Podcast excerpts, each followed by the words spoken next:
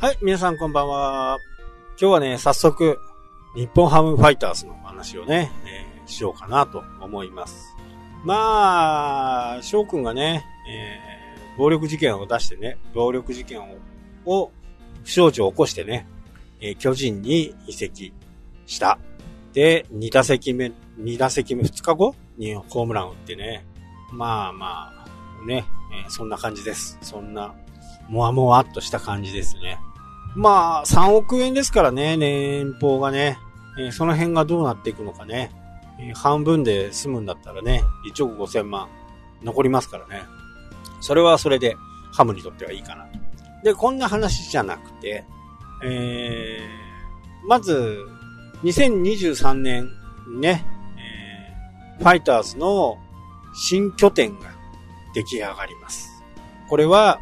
えー北広島というね、え札幌から、えー千歳空港の間ぐらいにあるね、確か九州にもね、北広島あったのよ。北ひ、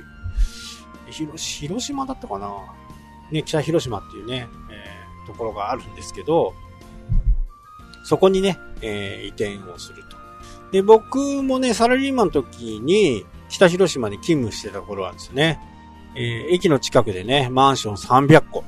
をね、えー売ってた時期があって、2年半ぐらい通ったかな。えー初めはね、遠いなと思ってたんですけどね、通っていくうちに、結構近いなと。まあ、そうですよね。よくなんかドライブ行った時、行きはなんかすごい遠いけど、帰ってきたら、帰る道はすごく早かったっね、えーいうことがあると思うんですけどね。えーすごくね、近い感じがしますね。まあなぜね、あのー札幌じゃないのかということなんですけどね。札幌ドームっていうのがあるんですけど、札幌ドームはね、サッカーと野球の複合の施設なんですね。えーだから両方ともできるような工夫がなされているんですけど、やっぱり野球だけにね、えー特化すると、やっぱり使いづらい。サッカーの方がね、ちょっと重きを置いてるんですね。それなぜかっていうと、ワールドカップがあった時、その時にね、えー札幌会場になって、サッカー場はね、天然芝なんですよ。ドームですから屋根がついてるんですけど、その天然芝がね、移動してきて、試合をやるときには移動してきて、ドームの中に入っていくんですね。で、試合が終わると、日光に当てなきゃならないんでね、また外に出すことができるという、とてもね、画期的なものなんですけどね。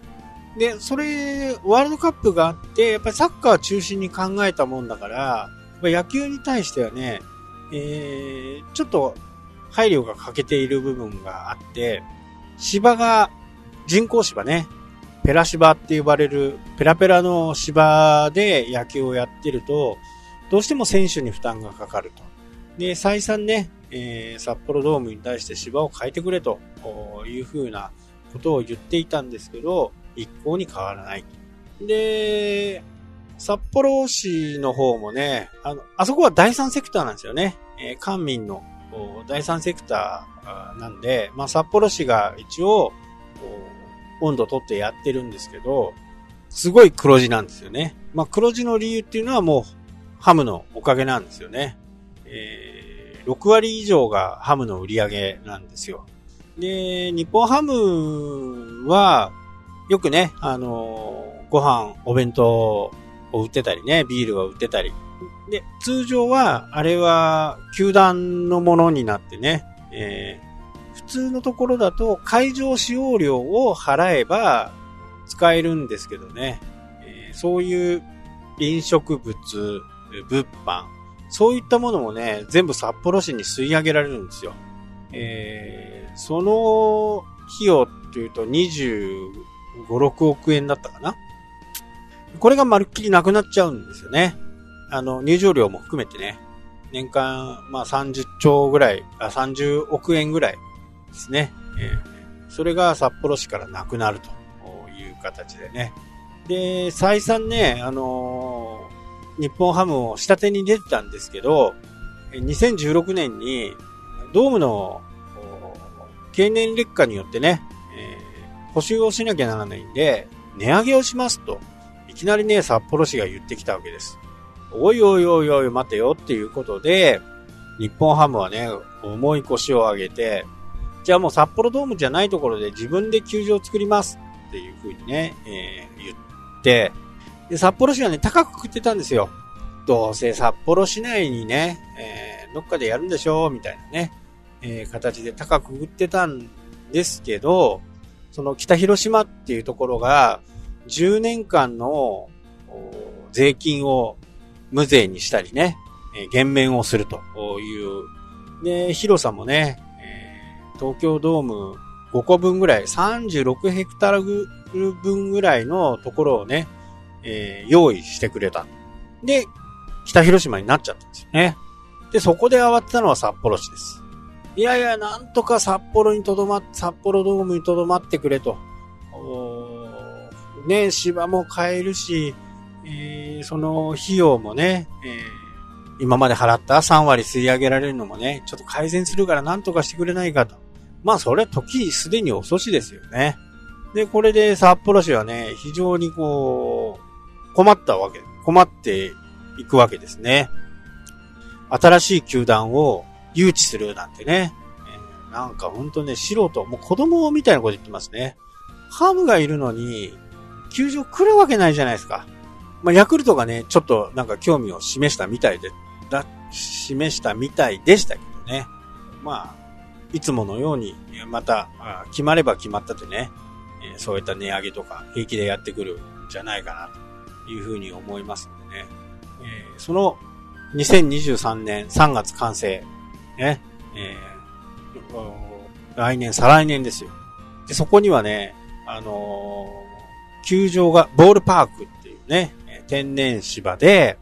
えー、観客もね、観客も少ないんですよ。今4万人前、マックス入りますけど、2万人ぐらいまでにしてね、えー、もっと選手と近い位置でね、見れる。えー、近くにはショッピングモールができたり、えー、温浴、温泉施設ができたりね。あとは、キャンプ場ができたり。分譲マンションもね、えー、この間ファイターズの開放で、え、分譲マンション販売しますってやってましたね。なので、アミューズメントパークがね、北広島にできるという形でね、えー、それを指揮するのは誰かと。えー、原監督がね、ちょっと口を滑らせてね、来年稲葉くんなんでしょ？みたいなね、えー、ことを言って、それは騒ぎになりましたけどね。えー、多分、来年はね、えー、稲葉監督がね、誕生するんじゃないかな。そうして、えー、北広島のね、ボールパークで優勝を目指して来年1年はね、地道な、あ1年になるのかなと。もう、是が非でもね、23年は優勝したいというふうにね、思います。思っていると思います。で、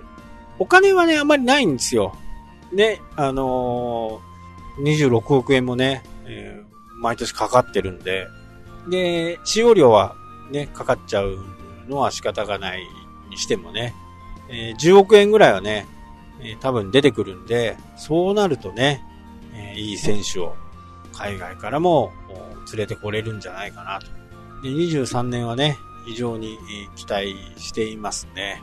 今そういうね、総合的なもの、トヨタがね、静岡でやる。あれもすごいね、構想ですよね。まあ、ああいう街に住んでみたい。田舎暮らしもいいですけどね。ああいう街にぜひとも住んでみたいなと思ってますけどね。まあ遠いんでね。まあ今日はちょっとね、えー、愚痴っぽくなりましたけどね。今日はここまでとなります。はい、というわけでね、今日はここまで。はい、というわけで今日はこの辺で終わりとなります。それではまた。したっけ？